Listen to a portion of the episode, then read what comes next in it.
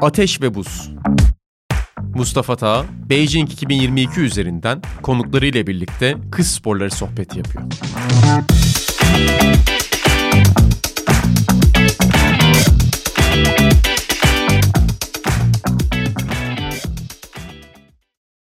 Sokrates'in Kış Sporları Podcast'ı Ateşli Buz'a hoş geldiniz. Beijing 2022 vesilesiyle kış sporları konuşacağımız bir podcast serisinin ilk bölümünde konuğumuz Ozan Cansülüm. Ozan hoş geldin. Selamlar, merhaba.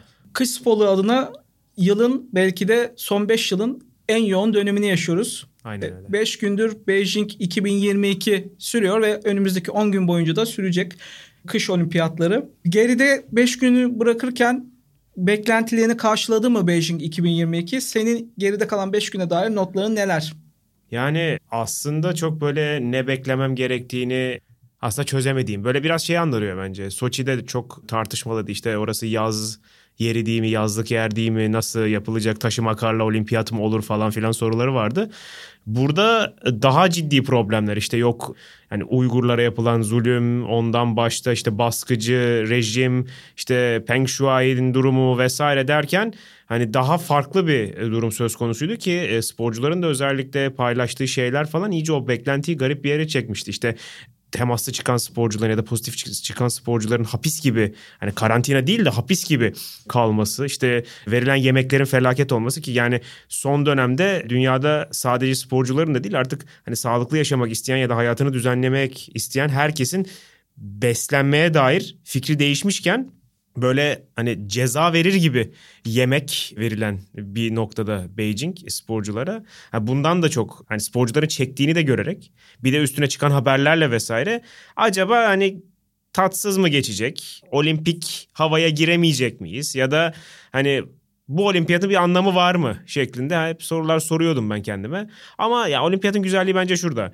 Spor seven herhangi bir insan bir noktadan sonra böyle kafayı artık tamamen o tartışmalardan söküp çıkarıp spora odaklanabiliyor. Sportif hikayelere odaklanabiliyor. Çünkü e, Mete daha sonra geleceğiz ona. Natalie Geisenberger mesela. Ben gitmeyecektim ama e, yani Pekin'e olimpiyat verilmesinin benimle bir alakası yok. Bunu ben vermedim. Ve ben bir sporcuyum. Sporu seviyorum. Olimpiyatı seviyorum. En büyük hayalim olimpiyatta yer almak. Ve ben olimpiyatta yer almaya gideceğim dedi.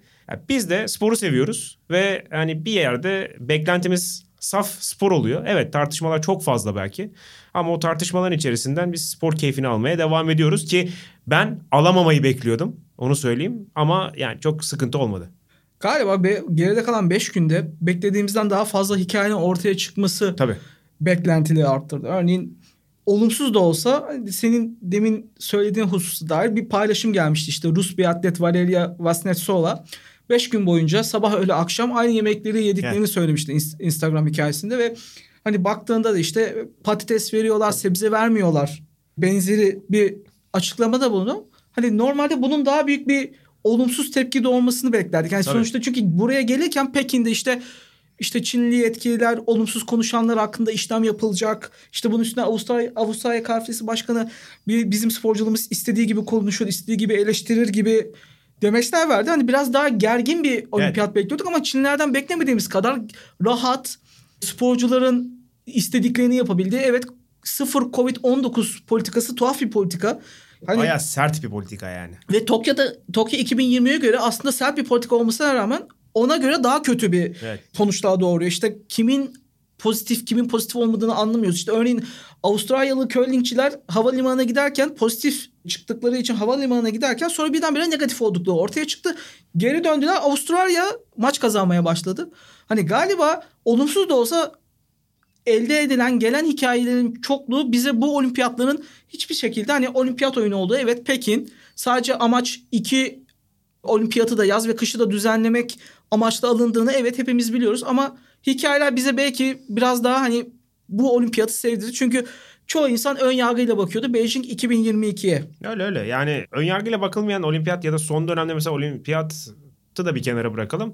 Ön yargıyla bakılmayan sportif organizasyon da çok fazla kalmadı. İşte dediğim gibi Soçi vardı. E, Soçi'den sonra işte insanlar yıllardır mesela 2022 Dünya Kupası'nı bekliyor tartışmalar vesaire. E, yani bu kadar tartışmanın içerisinde mesela zamanı geldiğinde insanlar sadece futbola odaklanacak. Bu bir şekilde aslında hani nasıl diyeyim yetkililerin ya da ülkelerin yarattığı problemlerin de üstünü örtüyor. Yani sporun arkasına sığınmayı da çok iyi başarıyor ülkeler. E, bu doğal bir süreç bence. Yani bir noktada spor severler yani biraz da çocuk gibiyiz biz. Yani sonuçta 4 senede bir gördüğümüz bir şey. Çok uzun süre beklediğimiz bir şey. E, altın madalya için yarışan bir sporcuyu, bir yarışı, bir sportif müsabakayı gördüğümüzde hani çocuk gibi oraya odaklanıyoruz. Böyle hani ne bileyim şekere doğru giden çocuk gibi yürümeye başlıyoruz. Bu aslında çok doğal ama bir o kadar da mesela nasıl diyeyim haksızlığa uğrayanları mesela yalnız mı bırakıyoruz acaba diye bana hani sorular sorduruyor. Ama dediğin gibi yani öyle bir beş gün geçirdik ki ki detayına da gireceğiz birazdan. Yani çıkan hikayeler,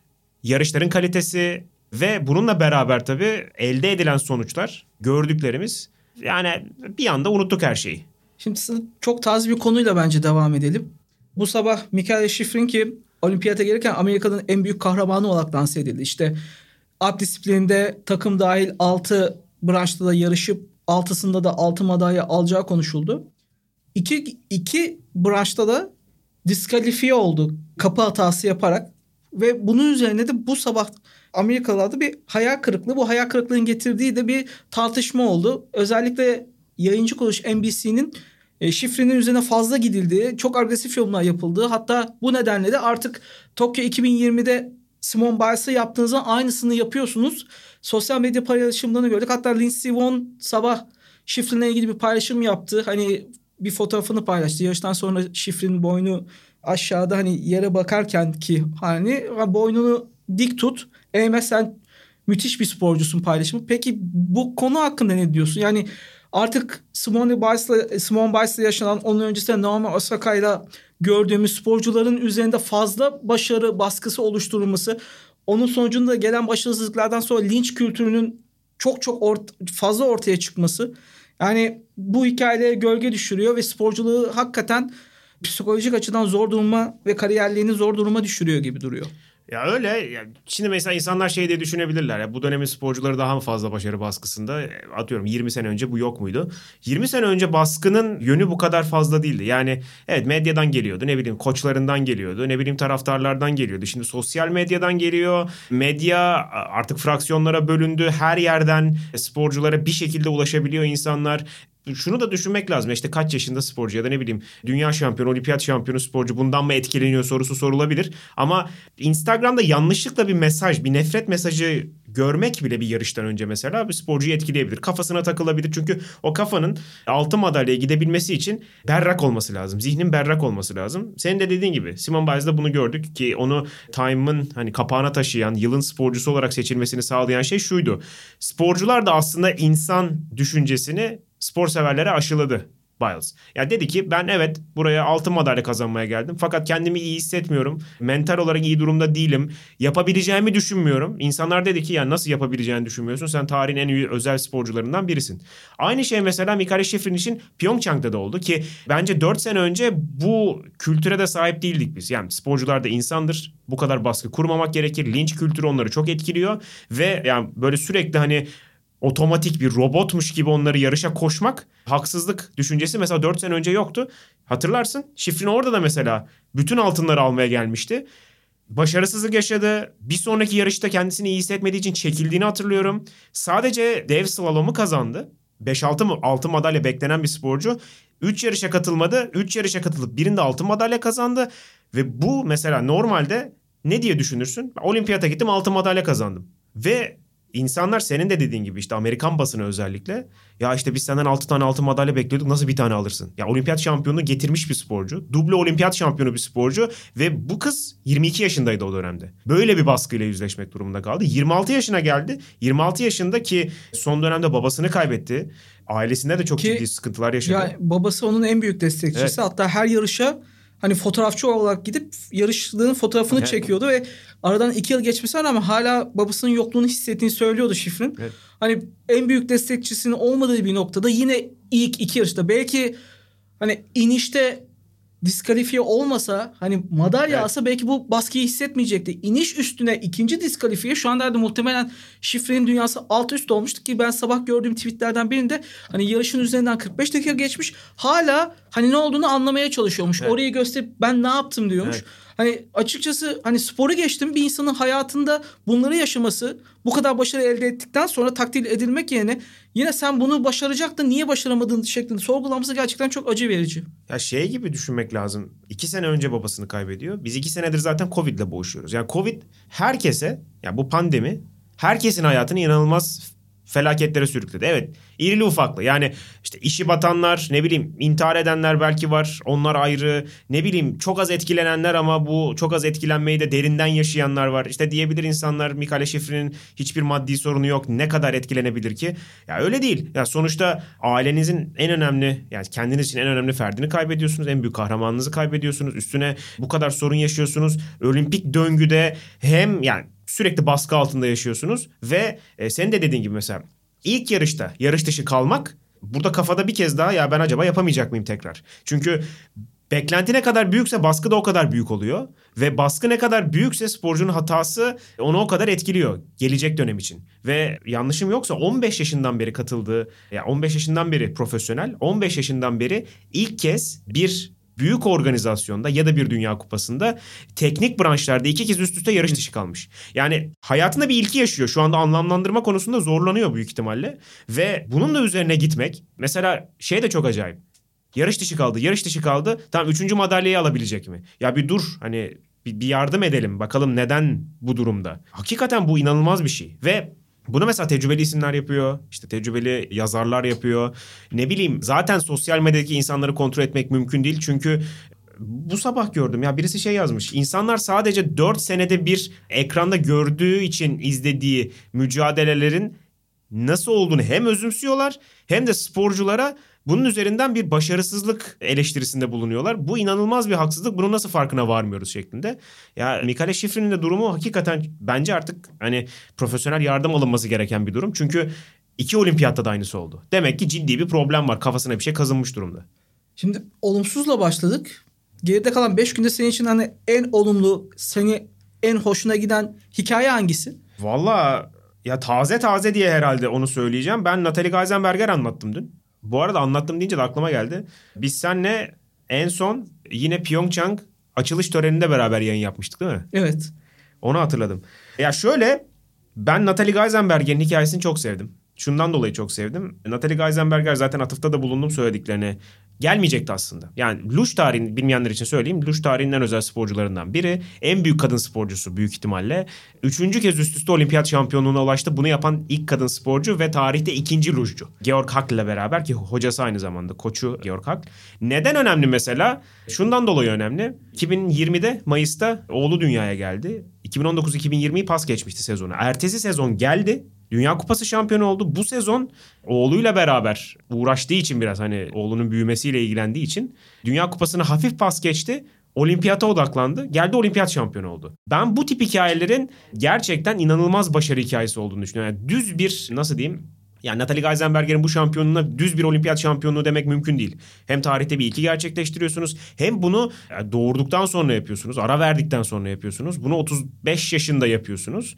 Ben onun hikayesinin çok özel olduğunu düşünüyorum. Senin aklına ne geliyor mesela? Benim aklıma Eren Wüst geliyor. Ha tabii o da var. Yani açıkçası hani aslında baktığımızda yakın profiller Natalie Evet, evet, Geisenberger'le. Wüst de 2006 Torino'dan beri her olimpiyatta yer alıyor. 2006'da 19 yaşındayken sergilediği performansı 35 yaşında Beijing 2022'de de sergiledi. Bence önemli noktası bu. Hani sporcular evet gençken çok iyi bir performans sergiliyor ama kış sporları diğer sporlara göre daha yorucu. Sporcunun performansının düştüğünde daha çok gözüktüğü bir spor dalları olduğu için aslında baktığımızda ki bunu şeyde görüyoruz. Yine başka bir Hollanda Sven Kramer'de görüyoruz. Evet. 4 yıl önce Pyeongchang'de domine etmişti. Evet. Bu olimpiyatlarda 10. madalyası almak için geldi ama alamadı. 9. oldu.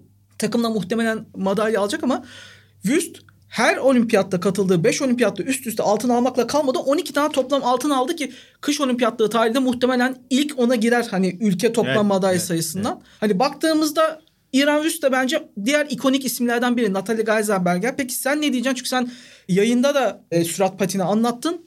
Ya şöyle Wüst'ün mesela ben şey hatırlıyorum. Yani Soçi'de mesela çok tartışma olmuştu. İrem Wüst tam Soçi öncesinde yanlışım yoksa biseksüel olduğunu açıklamıştı ve LGBT haklarının yani Soçi'ye gidilirken ne kadar tartışıldığını hatırlıyoruz. Hatta orada işte herhangi bir bayrağa izin verilmeyecek, işte herhangi bir kutlamaya ya da göndermeye izin verilmeyecek şeklinde baskılar vardı hatırlarsın. Hatta şurada ekleme yapayım. Ee, yanlış hatırlamıyorsam Avustralya sporculardan birkaçı da hani Rusya'nın bu politikasını eleştirmek Evet. için hani o gün ilk defa açıkladığı Evet, o evet, olimpiyatlardan hani cinsel yönelimlerini. Evet, evet. Sadece Rusların hani bu kadar katı tutumları Evet. olduğu için. Ve orada bayrak sporculardan biri olmuştu ve hani insanlar şey e, ben çok net hatırlıyorum. E, Bu kadar belki Twitter'da hani olay alevlenmemişti. Belki kullanıcı sayısından dolayıdır ya da ilgilenenlerden dolayıdır. Hani şey de olmuştu. Ya başka şeylerle dikkat çekmeye çalışıyor. Yani başka şeylerle dikkat çekmeye çalışıyor dediğiniz sporcu 6 altın, 5 gümüş, 1 bronza sahip. Olimpiyatlarda 12 madalya. 12 madalya almayan ülke sayısı herhalde hani 100'den fazla.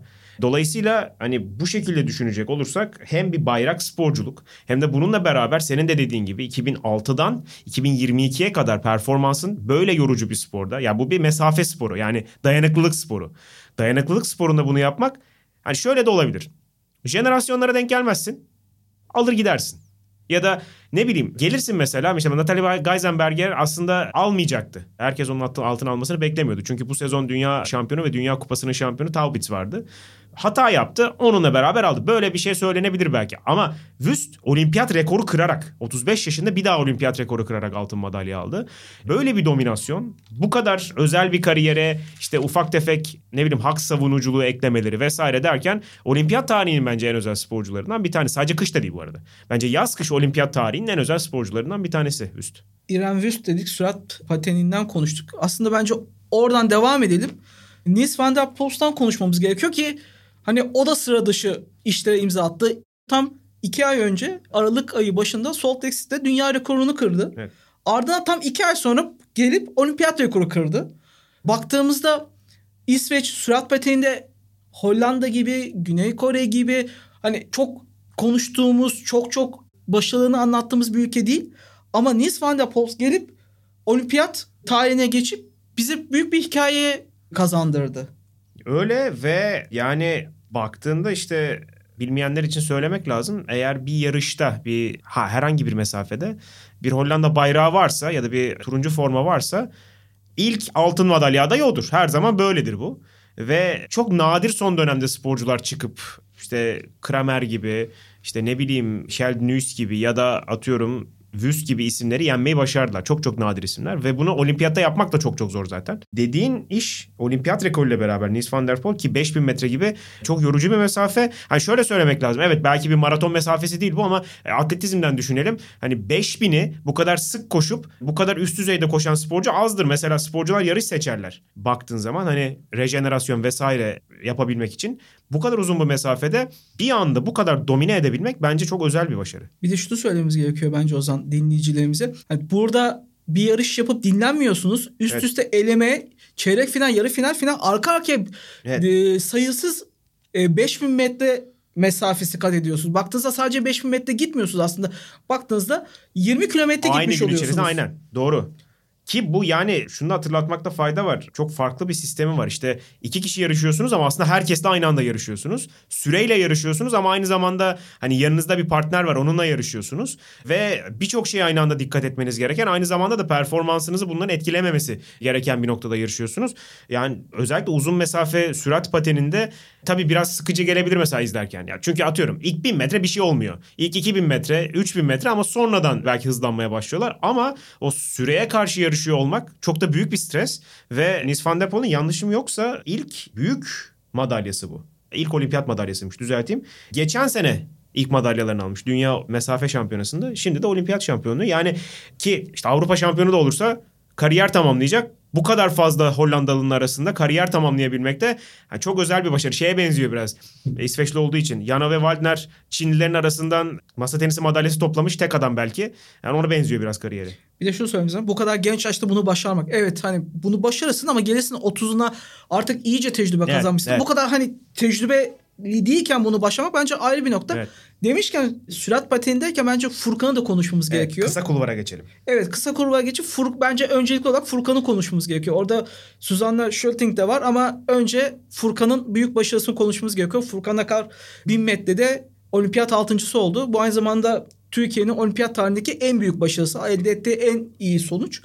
Sen zaten yarışı anlattın. Evet. Bütün seriyi anlattın. Ne diyeceksin Furkan'la ilgili? Ya Furkan'ın işte dergiye de verdiği röportajda şeyi vardı. Koçuyla beraber hep aynı şeyi e, çalışıyorlar. İşte ya Furkan herhangi bir mücadelede favori değil. Bunu hepimiz biliyoruz. Favori olması için daha hani çok zamanı var. Çok genç.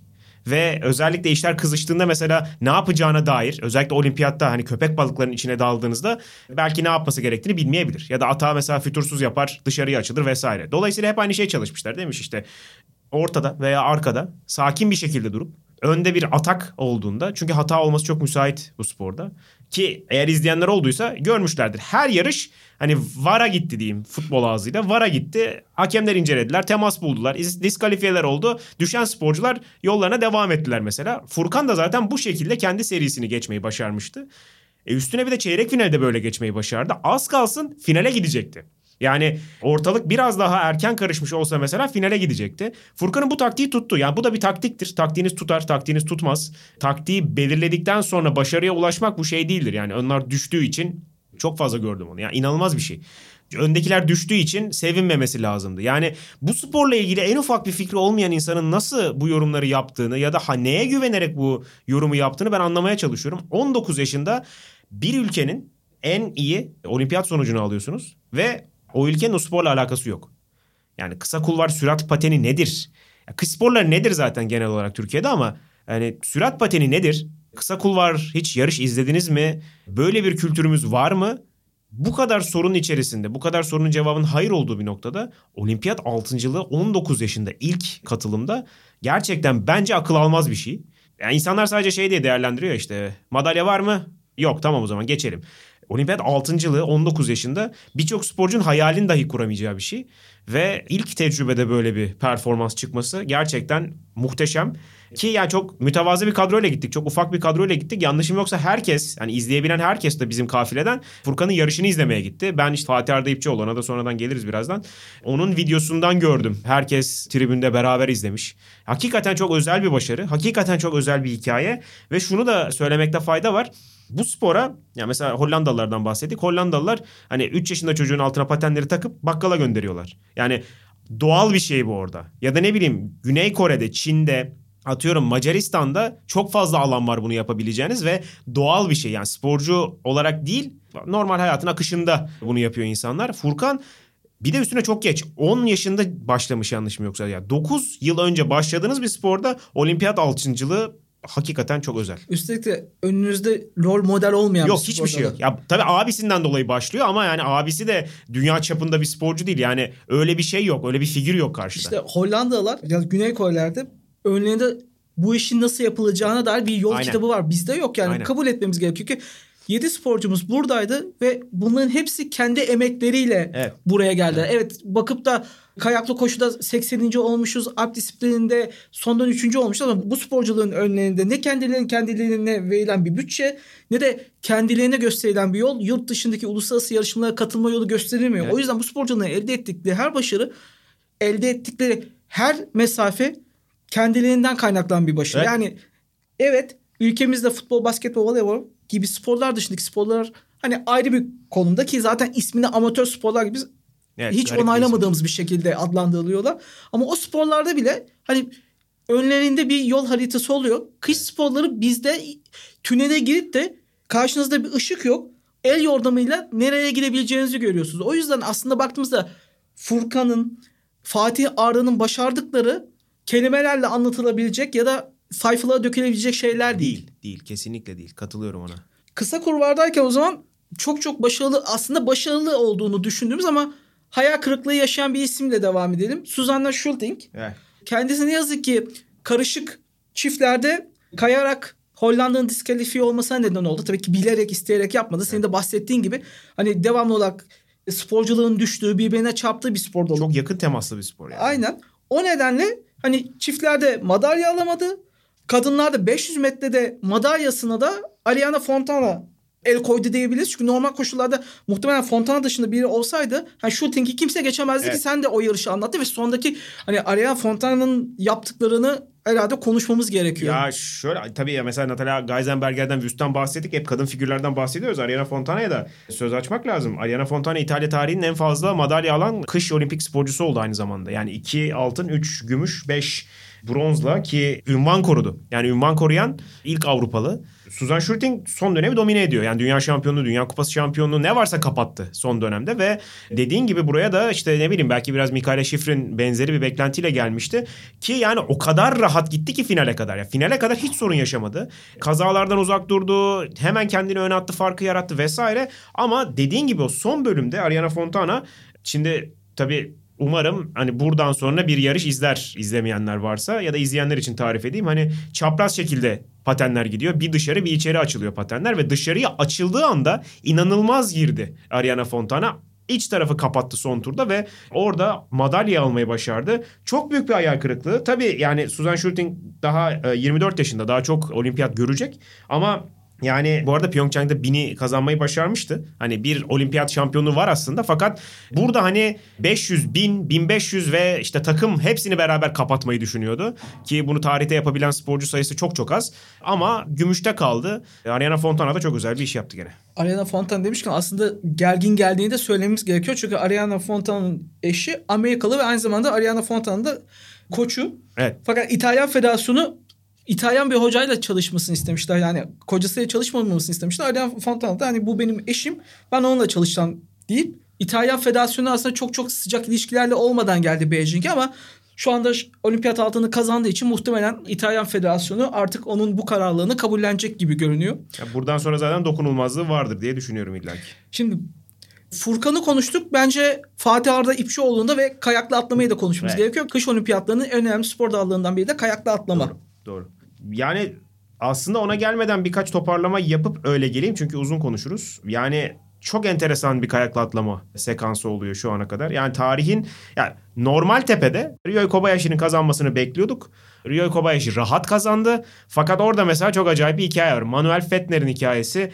Şöyle söyleyeyim kayakla atlama bilmeyenler için. Avusturya Bundan bir 10 sene önce hani Los Galacticos adı verilen her girdiği yarışı kazanan hem takımda hem bireyselde her şeyi kazanan bir takımdı ve 4 sporcuyla takımlar kuruluyor genellikle. Olimpiyata da 4 sporcuyla gidiyorsunuz. Diğerleri yedek oluyor vesaire. Manuel Fettner yedeğin yedeğiydi. Yani yıllardır şu anda 35 yaşında olması lazım. 36'ymış.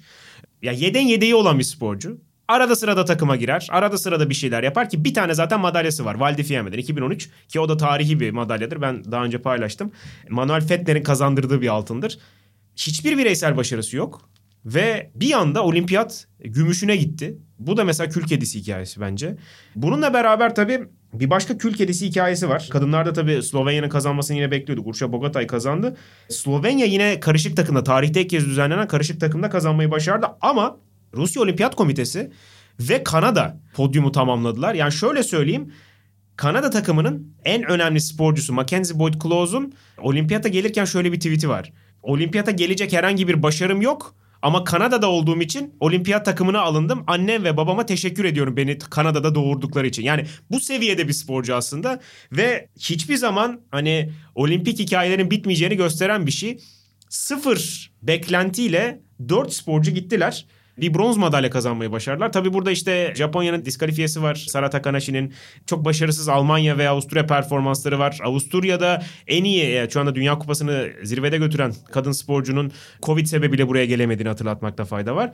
Ama yani ne olursa olsun bu sporcular Kanada'ya bir bronz kazandırdılar. Adını hatırlayamadım şimdi. Collins'ti soyadı da Steve Collins olması lazım. Bir Kanadalı başarılı, tek başarılı kayaklı atlamacı vardı. Thunder Bay'in Kanada'da Dünya kupalarında falan kullanıldı. Dünya şampiyonalarında falan kullanıldı. O tepe açıkken o dönemde bir şeyler yapmıştı Collins. Ama yani şu anda Kanada kayaklı atlamada sıfırken bir madalya almayı başardı. Steve Collins evet. Steve Collins'miş. Yani bu da çok büyük bir hikaye ve mesela şey dediler. Ben burada kendimize çok fazla paya çıkardım. Bunu bir Kanadalı diyorsa mesela. Mackenzie Boyd Close şey dedi.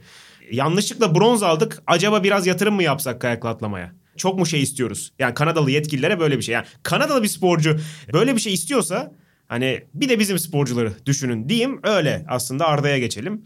Onun yaptığı da buna çok benzer bir şey. Yani baktığımızda Pyeongchang 2018'de de Fatih Arda İpçioğlu yarışmıştı Evet. ama finale kalamamıştı. Burada Finale kaldı. Final turunda da aslında kalabilirdi. Orada da bence şanssızlığının kurbanı çok, oldu. Çok büyük. Çok ya şöyle demek lazım. Şimdi hani daha iyi mesafelere gidiyorlar. Ne demek şanssızlık falan diyebilir insanlar. Ama artık kayaklı atlamada yani rüzgar, kapı, teknik vesaire bunlar yani nokta bir, ya 0.1 puan bile çok etkili.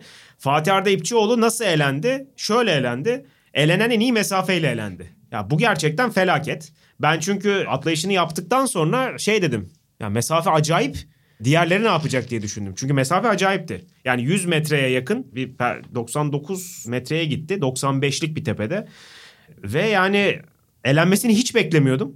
Fakat rüzgar koşulları vesaire derken herkes çok iyi atladı. Rüzgar biraz erken dönseydi bence finale de giderdi. Ha finale gitseydi ne olacaktı diye sorabilir insanlar. Yani olimpik final görmek çok özel bir nokta. Bir kayaklı atlama sporcusunun Türkiye'den 36. olabilmesi akıl almaz bir şey. Ve şunu da söylemek lazım. Yine işte bu sayıda röportajı var.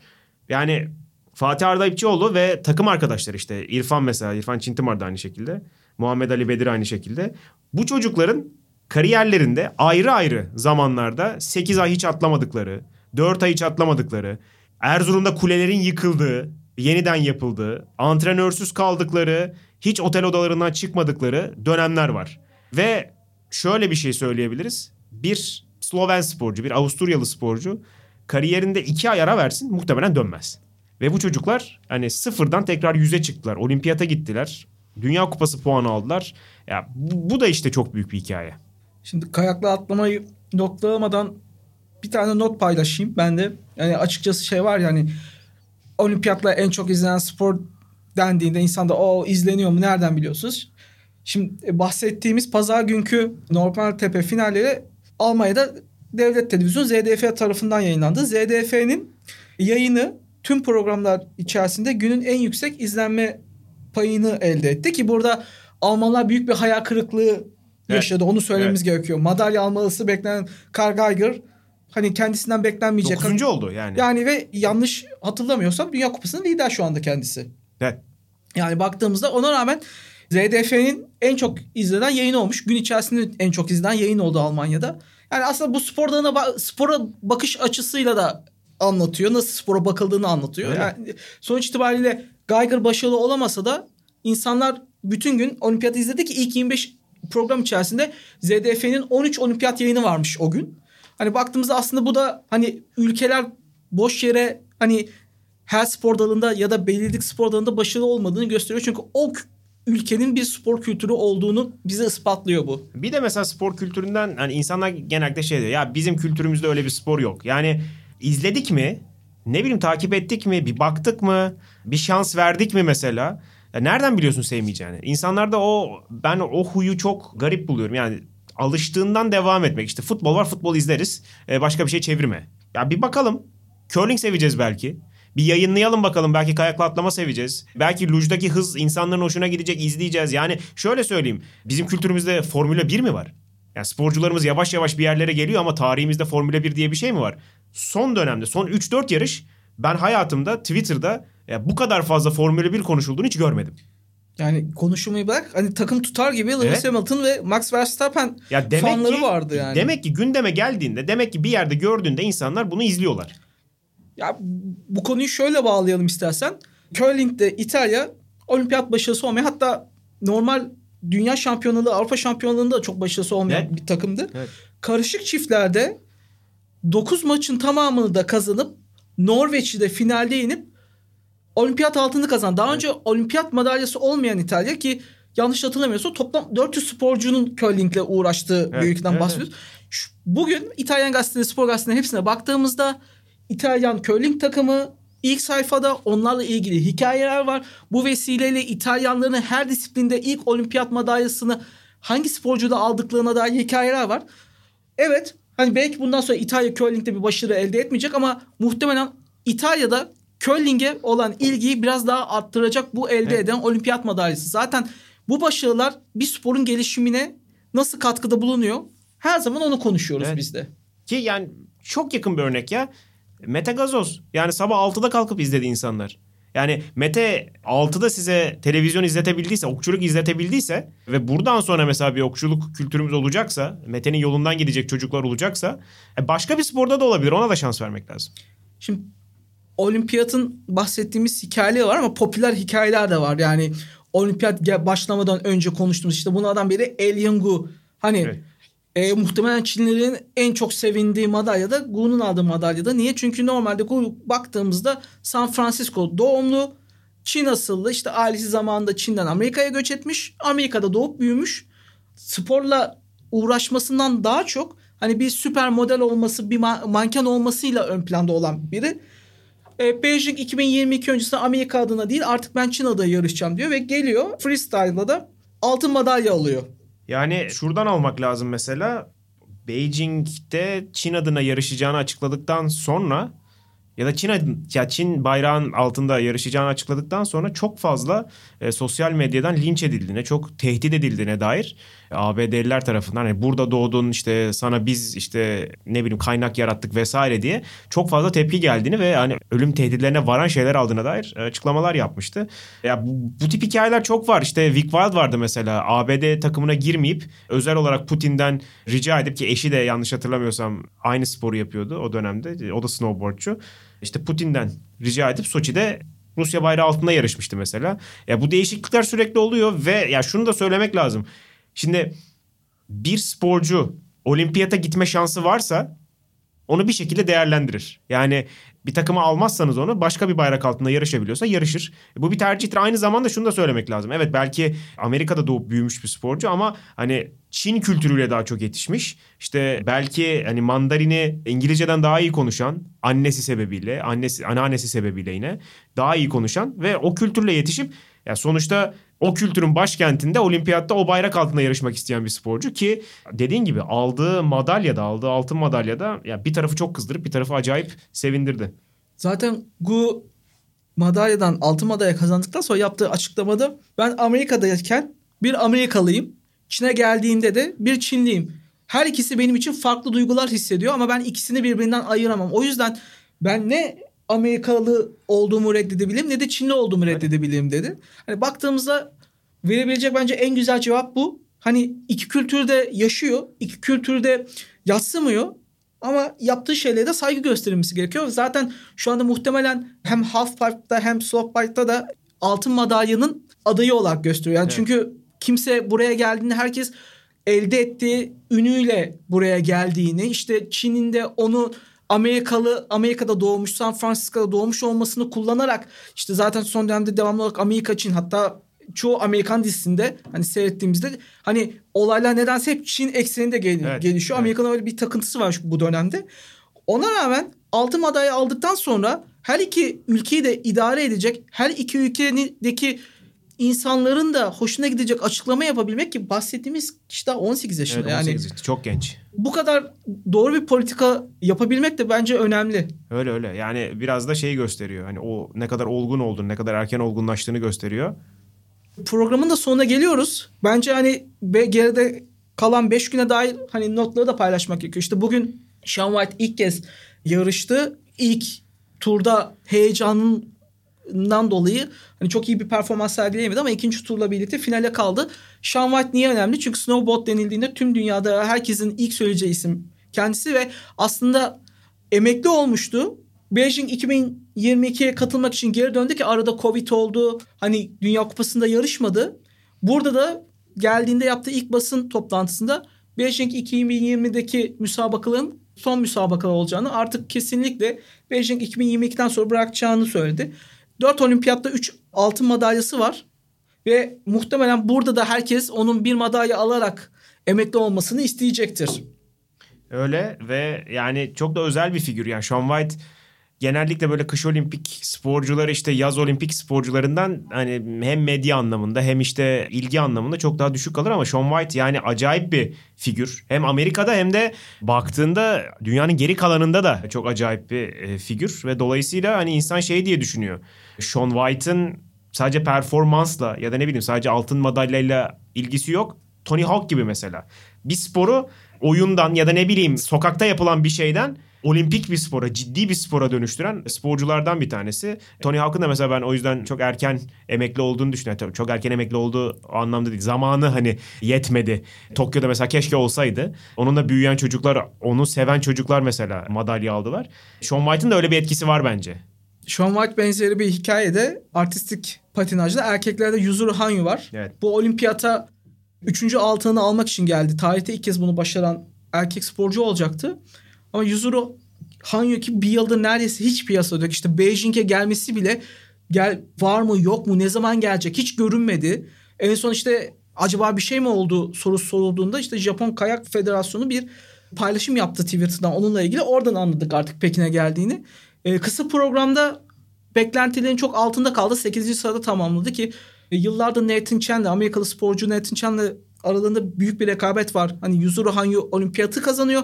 Nathan Chen de dünya şampiyonalarında e, şampiyon oluyor. Herkes Yuzuru Hanyu'dan bu olimpiyatta altın alıp zaten olimpiyattan sonra bırakacağını söylemişti. Hı hı. Ne kadar doğru bilmiyoruz. 27 yaşında kendisi henüz. Ama çok kötü bir kısa program yaptık. Çok büyük bir hayal kırıklığı yaşadık ki programın başında konuştuğumuz konuya tekrar dönmüş olacak. O yaşadığı hayal kırıklığını yüzünde hiç yansıtmadı. Evet. Gerçekten çok büyük çünkü Yuzuru Hanyu dediğimizde kısa programlarda herkesin önünde fark yaratan o farkla da serbest programda kendini tolere edebilen ilk sırada yer almasa da ikinci ya da üçüncü sırada yer alarak olimpiyat madalyası kazanan bir sporcuydu. Olimpiyat altınıydı ama kısa programda o kadar kötü performans sergiledi ki 8. sırada yer aldı yanlış hatırlamıyorsam ve hani serbest programda da bir mucizeye imza atması. Şimdi herkes onu bekliyor. Nasıl bir mucize imza atacak? Çünkü bahsettiğimiz kişi Yuzuru Hanyu Japonya'da neredeyse tarikat seviyesinde kendisine tapılan bir insan. Evet. Bunu doğru söyleyebiliriz. Yanlış hatırlamıyorsam 3 yıl önce New York Times'ta bir yazı çıkmıştı ve orada nasıl Yuzuru Hanyu'nun artık hani e, Kült. i- kült ibadet edilecek seviyede bir konuma getirildiği yazmıştı. Yuzuru Hanyu da belki bu olimpiyat sonrası büyük bir hayal kırıklığıyla bırakacak. Ama baktığımızda olimpiyatın en etkili hikayelerinden biri oldu. Hiçbir şey kazanamasa da. Kesinlikle öyle. Ben de mesela şeyi bekliyorum. Şimdi insanlar diyecek yani Norveç zaten zirvede hani onun nesini bekleyeceksin. Fakat Norveç mesela beklendiği kadar iyi başlamadı. Özellikle mesela kayaklı koşuda şu anda iki altınları var. Fakat normalde mesela Norveç şöyle olur. Her podyumda en az iki tane Norveçli görürsün. Kazananı görürsün vesaire. E, Klebo ile beraber bence çok tartışmalı bir isim. Onu not edip belki kapatabiliriz. Terez Johaug. Kariyerinin ilk olimpiyat bireysel altınını kazandı. Terez Johaug kim? Çok uzun süre bu sporu domine etti. Asla yenilmez gibi gözüken bir sporcuydu ve belli bir nokta 2017'de yanlış hatırlamıyorsam ya da 2016'da 2016 16. sonu. Evet 2016 sonunda bir doping incelemesine girdi. Dopingi de şöyle açıklamak lazım kısaca. Kullandığı bir yanık kreminden dolayı bir maddenin hatırlamıyorum şimdi bir şey butol hepsi öyle bitiyor zaten. Onun pozitif çıktı. Yani ondan dolayı doping cezası aldığını fakat bunu fizyoterapistinin verdiğini, fizyoterapistinin de bunun farkında olmadığını zaten hani Terez Johaug benim hiç haberim yoktu. Bir de fizyoterapistim verdi diye kullandım. Benim bu dopingle bir ilgim yok demişti.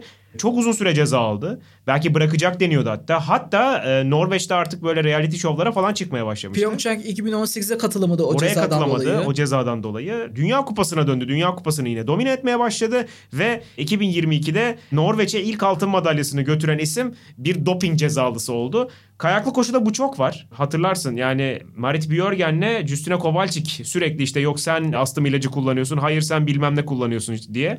Terez Johaug da buna daldı biraz.